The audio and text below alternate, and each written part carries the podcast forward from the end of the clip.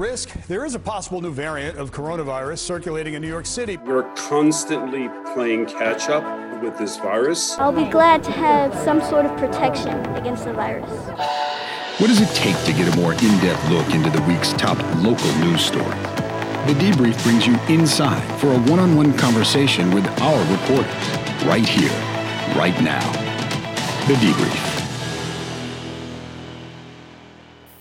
Welcome, everyone, to the Debrief Podcast. I'm your host, Rana Novini, and for David Ushery. It's hard to comprehend, but we are now in our second year of the coronavirus pandemic, and it is becoming an epic battle between the vaccine and the variants. We're in a race with COVID now.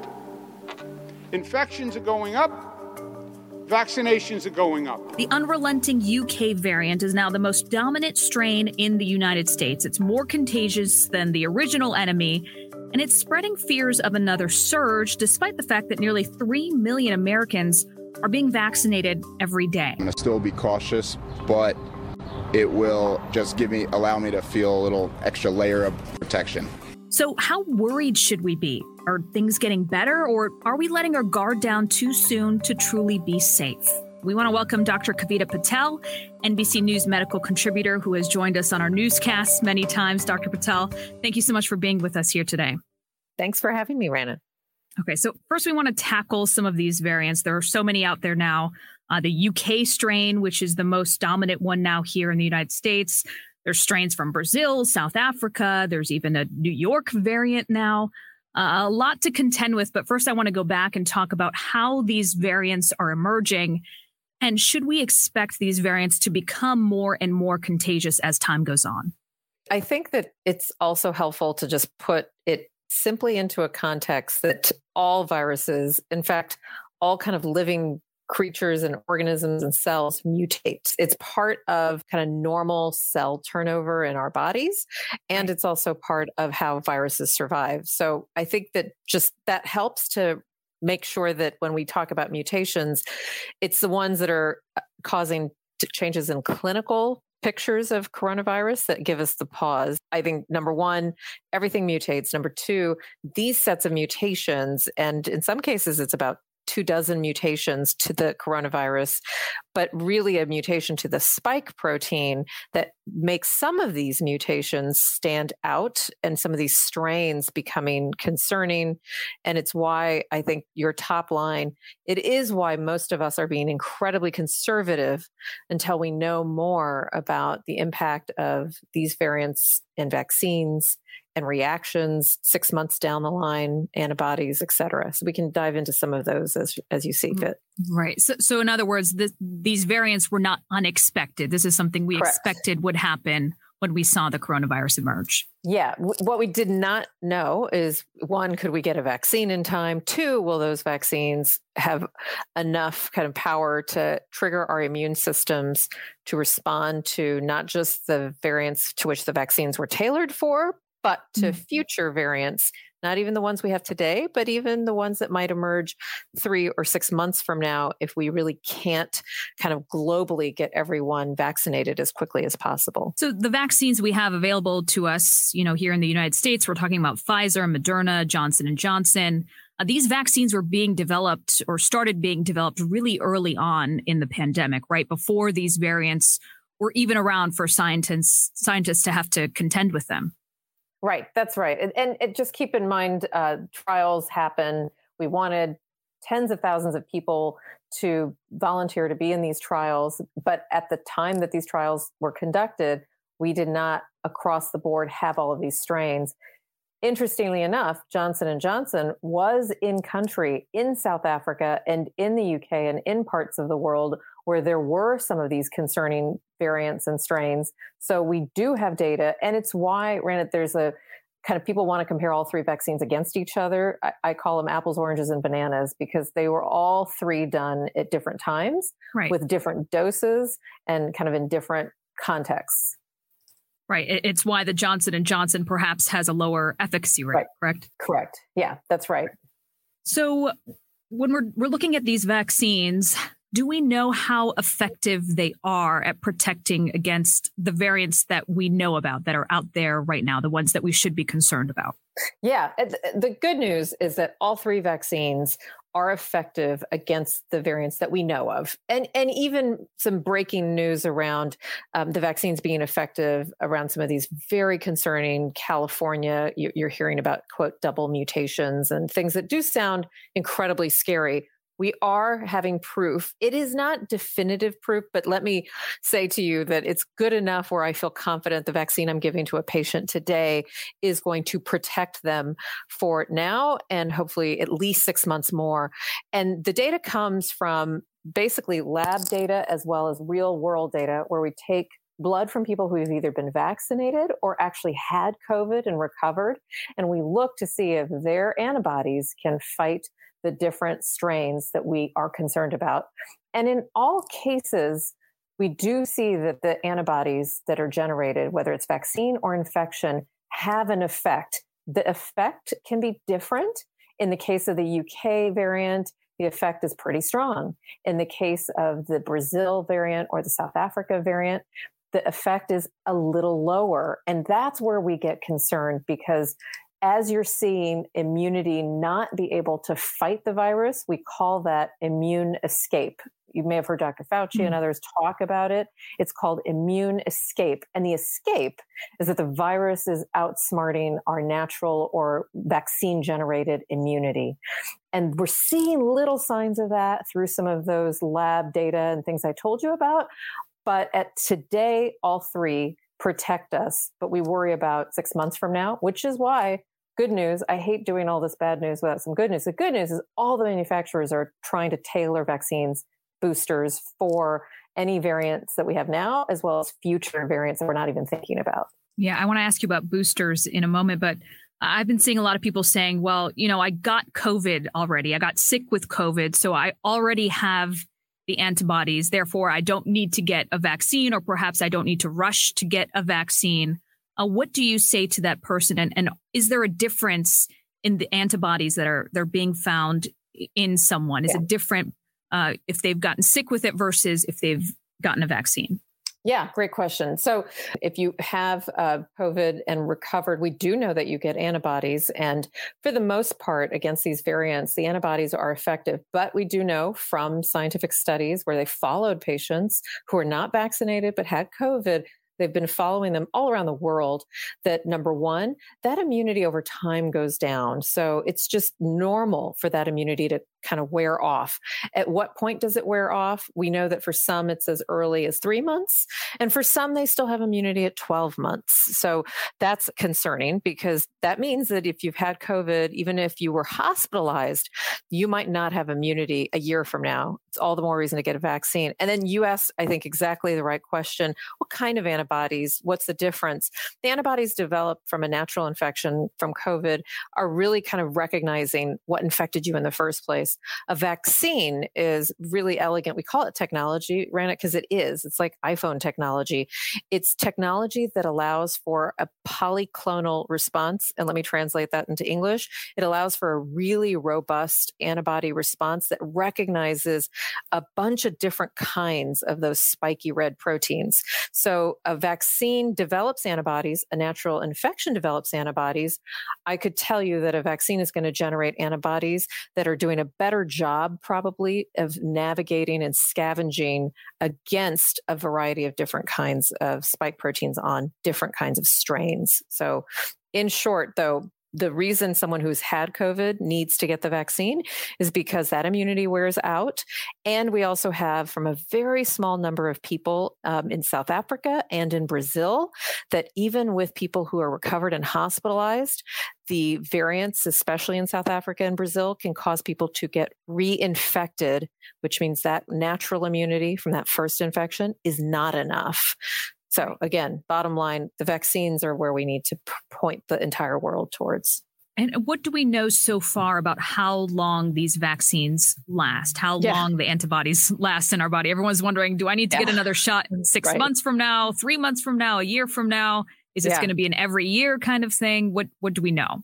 Yeah, and let's go back to you know when if, if anybody remembers um, days when they were a young parent, or if you've got children in your family, you know, children get a whole slew of vaccines, some of which keep you permanently immunized.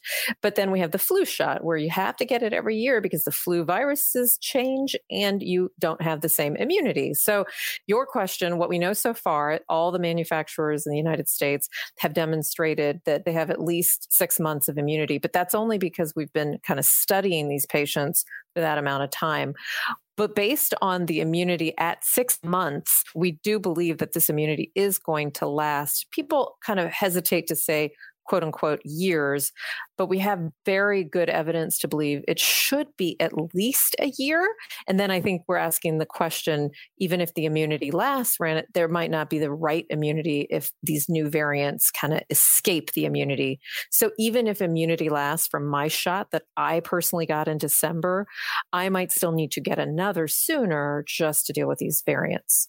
Right. But bottom line, if you've been vaccinated already, can you still get really sick with one of the variants that are out there right now? Short answer, no. Longer answer is that's exactly why it's possible theoretically, which is why we are all asking people. I know this sounds kind of like a double edged sword to be incredibly optimistic about how great these vaccines are, prevent death, prevent severe hospitalization. But then we're also adding in this note of caution because these variants kind of feel like they're popping up fast and furious. And we don't want to be blindsided by having, to your point, someone who is vaccinated and then has a severe hospitalization or heaven forbid die. And it was because of a variant that caused immune escape. So while we're in this in between period, look, only one in four, you know, New Yorkers um, are one in three, maybe by the end of the week, might be fully vaccinated. So the majority of the country is not fully vaccinated. We have to have that caution for the reason, you know, that I think you and I are both on the same page worried about. Even vaccinated, could there be a threat to others or a threat to ourselves until we have more data? Yeah.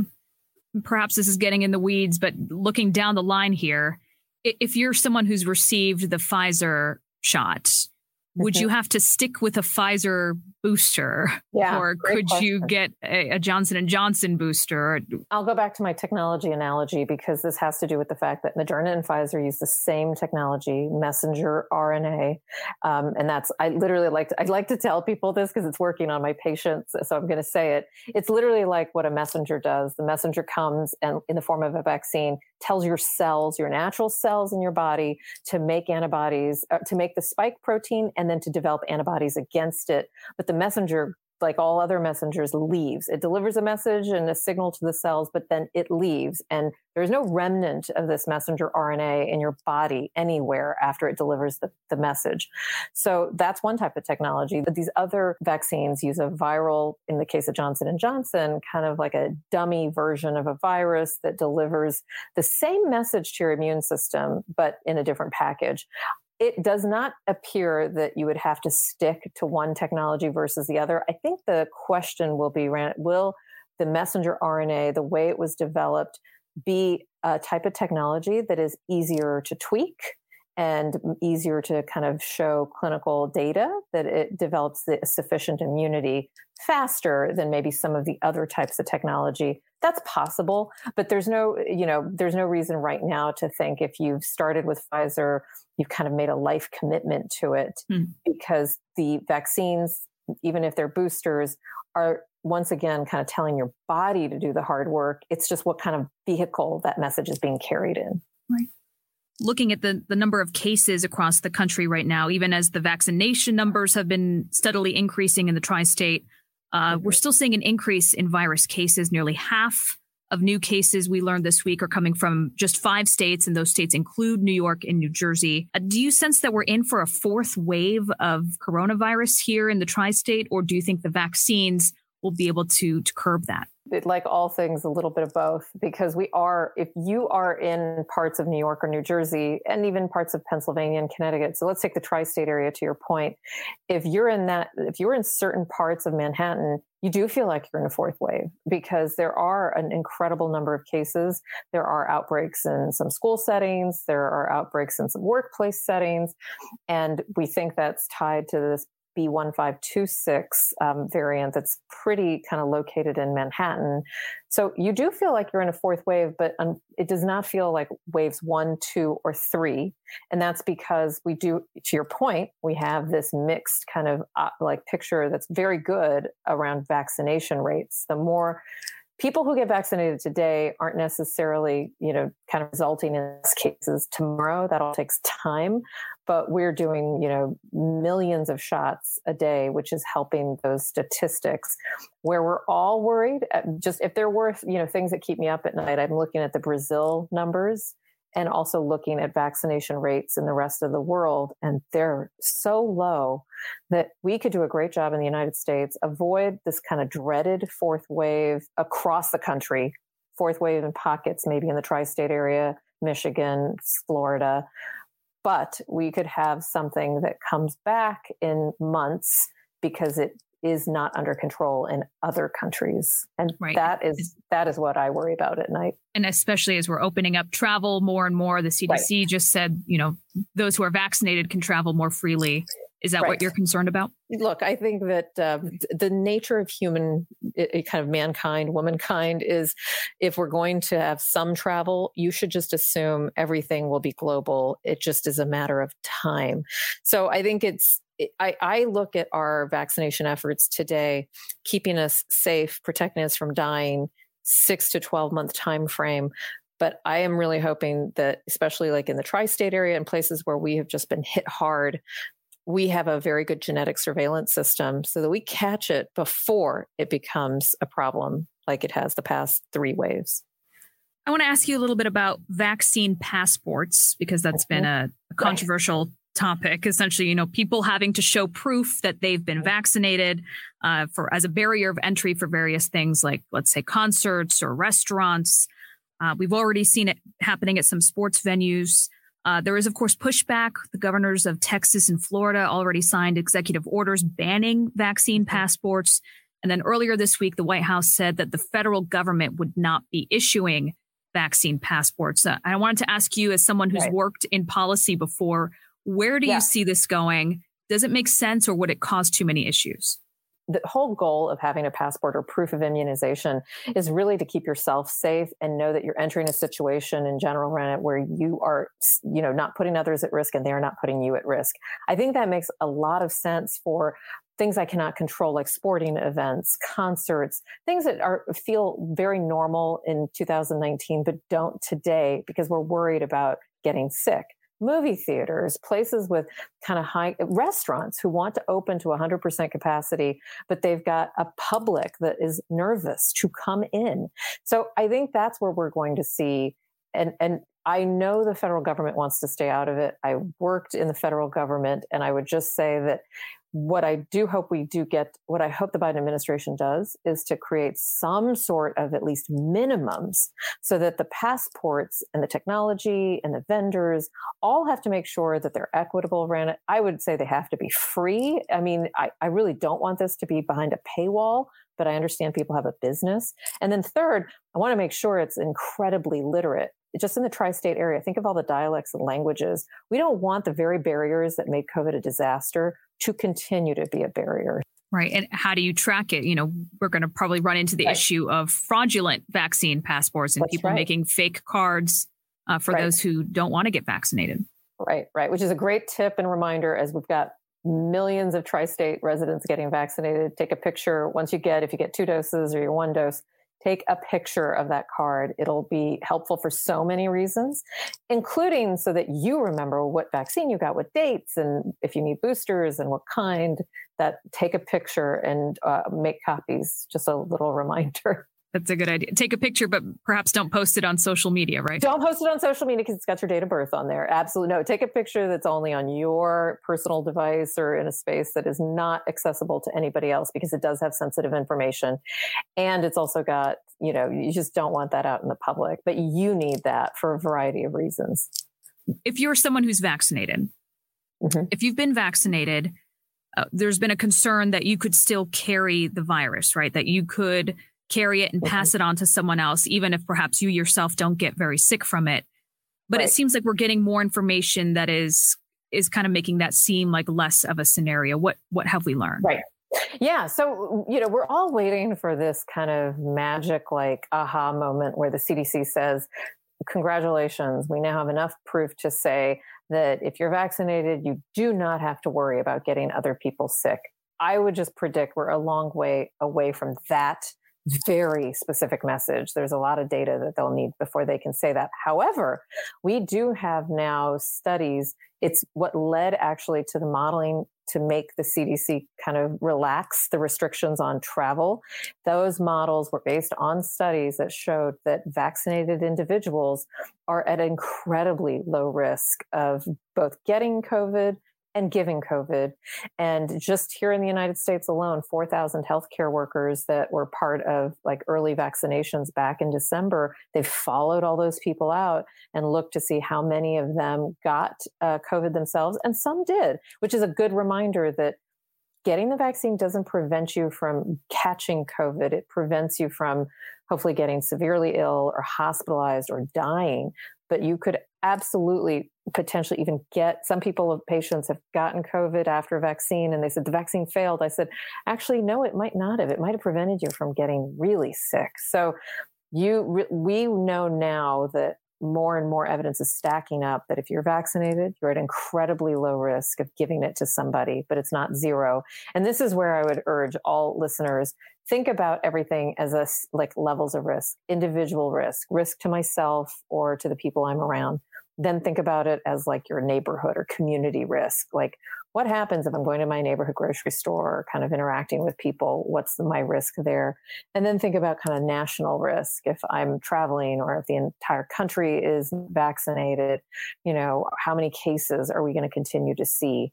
And I think that'll help you process that it'll never be a bright line that's clear cut but we'll get comfortable with understanding and navigating different levels of risk and taking those levels of risk. I think some who've been vaccinated are now wondering why do I need to still wear the face mask? Right. Is that because yeah. of what you're talking about? Yeah, it has uh, the face mask thing, you know, in your own household. I am I am proof positive that practice where I preach, um, I, when I have had gatherings with some very close friends, all of whom are vaccinated, little children who are not vaccinated, but not at high risk, we have all taken off our masks and sat down and had dinner, like, you know, kind of three couples. So I, I am proof that in smaller gatherings where you know and kind of trust um, that someone is vaccinated when they tell you they are, you should take off your mask. You should hug them. You should have kind of break bread and have a meal. It's the kind of going out in public because right now it's one in four. Let's say it's one in three, one in two being fully vaccinated. You just don't know who is and who isn't. And so think about the mask less, less about you kind of um, not protecting others, but you protecting yourself in case there is someone who is sick. And remember, the vaccine doesn't prevent you from catching coronavirus. So you could still catch it. And we just don't want to have that happen after all these precautions we've taken. So, but I do think, Rana, this will change.